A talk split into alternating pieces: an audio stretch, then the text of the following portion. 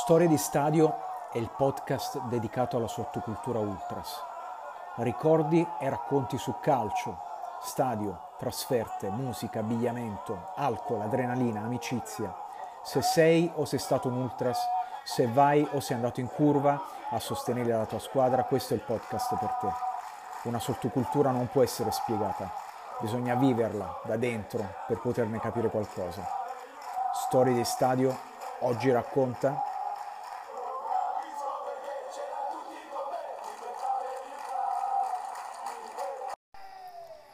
diciassette febbraio millenovecentottantasette, incrocio sfiorato tra Padovani e Pisani a Bologna.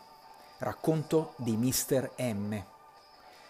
La stazione di Bologna è sempre stata un crocevia affascinante in quegli anni, dove le trasferte erano disorganizzate e quasi sempre in treno. Quell'anno si era nella cara e vecchia C uno, categoria in cui ci siamo transitati varie volte. Il treno era economico, dove per economico intendo che il più delle volte il biglietto era un optional. E per degli squattrinati e per lo più giovani ragazzi come lo eravamo in tanti di noi, diventava il modo per unire l'utile al dilettevole. Non ricordo esattamente quella domenica da dove si stesse tornando, ma il ricordo mi porta nel sottopassaggio di quel crocevia, sempre pieno di interessanti occasioni di incontri, a volte inaspettati, come lo fu di quello di quel giorno. Non eravamo in tanti, come al solito mi, mi verrebbe da dire. Probabilmente non più di una settantina di disgrazie ben assortite.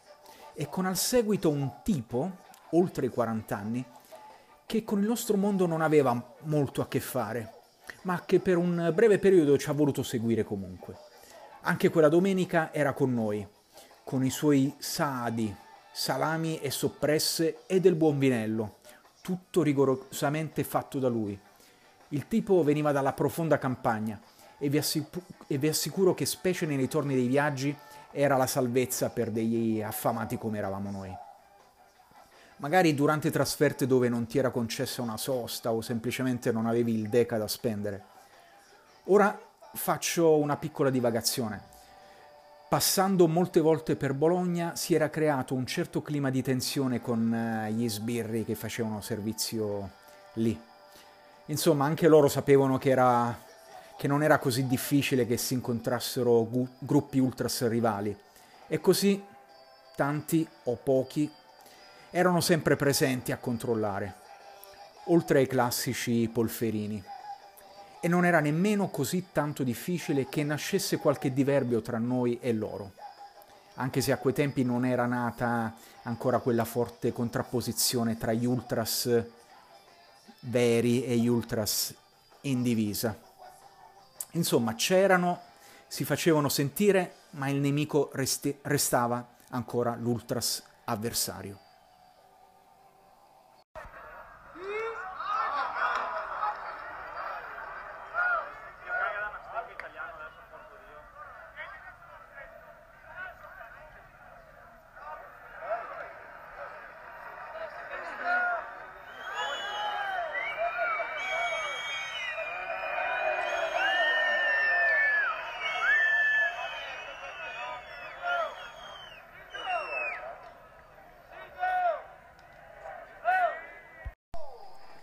Comunque, giunti in quel di Bologna, c'era del tempo prima di, pr- di prendere il primo treno utile, che non fosse un regionale del cazzo per tornare a casa a un orario decente.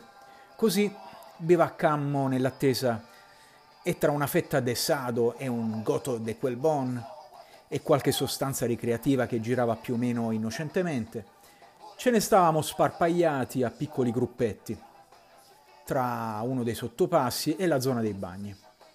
L'ora tarda di un pomeriggio ancora lungo, fuori era buio e qualche sbirro che qua e là passeggiava spazientito in attesa di finire il suo turno e tornarsene a casa o in caserma.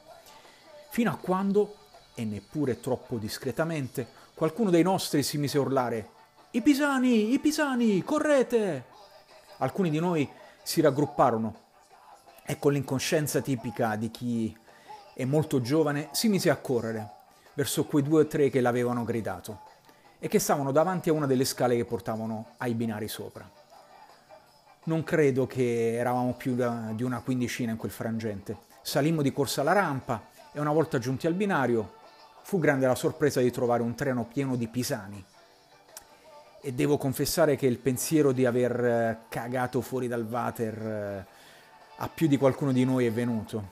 Comunque, là eravamo, chi con le aste, chi con la cintura in mano, andammo verso il treno, che proprio in quel momento stava per muoversi. Aggiungo, anche se non credo occorra dirlo, un per fortuna, e non credo nemmeno si debba spiegare il perché. In ogni caso, a parte che di noi si accorsero solo quelli che stavano fuori dei finestrini nelle carrozze dietro. Comunque volò qualche oggetto, alcune cinghiate, ma il tutto finì nel giro di poche manciate di secondi, mentre il treno prendeva velocità.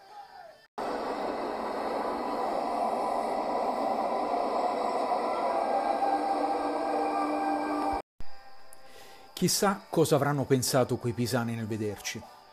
Sta di fatto che tutto finì così, senza di fatto essere neppure iniziato.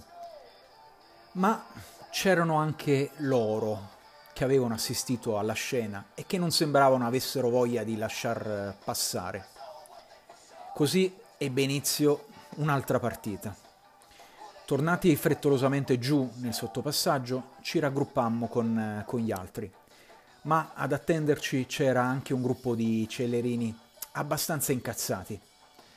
E anche perché nel frattempo era successo qualcosa. Uno dei nostri si era attardato e nello scendere aveva trovato davanti a sé uno, uno sbirro che ovviamente eh, voleva guadagnarsi la pagnotta, si era parato davanti e era giù di qualche gradino. E insomma...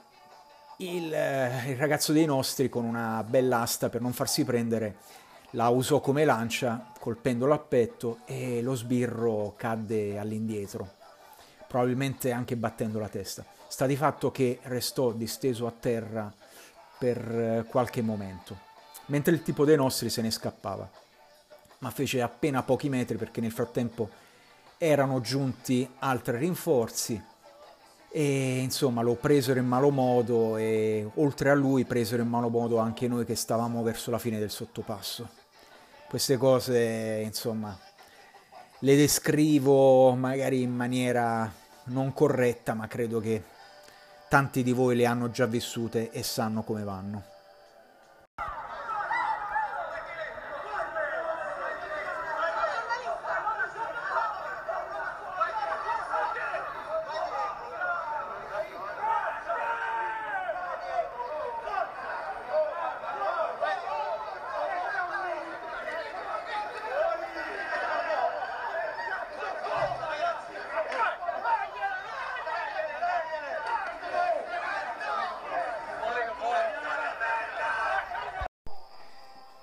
La nostra resistenza durò giusto una manciata di secondi, prima di riuscire a scappare salendo le scale dell'ultimo binario.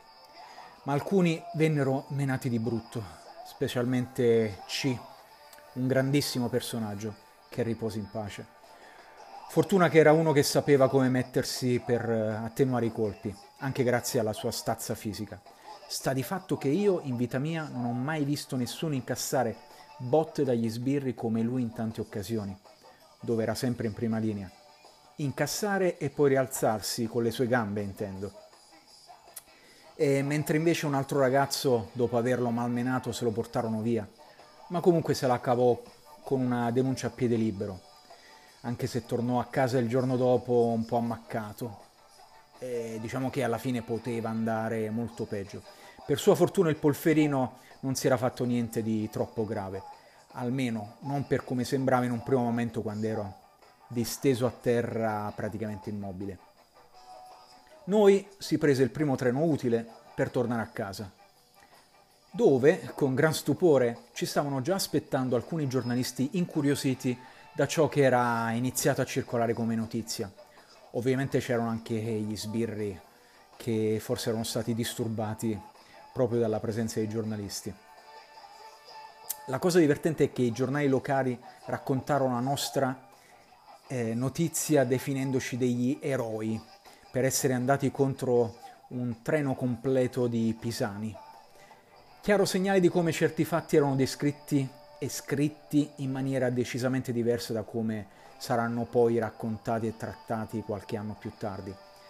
Di certo comunque eh, è che non, non ci fu nulla di eroico in quell'azione, eh, di incosciente sì, anche molto, ma era in linea con ciò che capitava o poteva capitare ad ogni partita, e poi giocò la fortuna. Non oso pensare a come sarebbe finita, finita se quel treno, invece di ripartire, si fosse fermato. Se ti è piaciuto questo racconto, segui il podcast Storie di Stadio. Registrandoti potrai ascoltare tutti i nuovi episodi. Storie di Stadio la trovi anche su Faccialibro ed Instagram. Basta cercarne il nome. Saluti Ultras.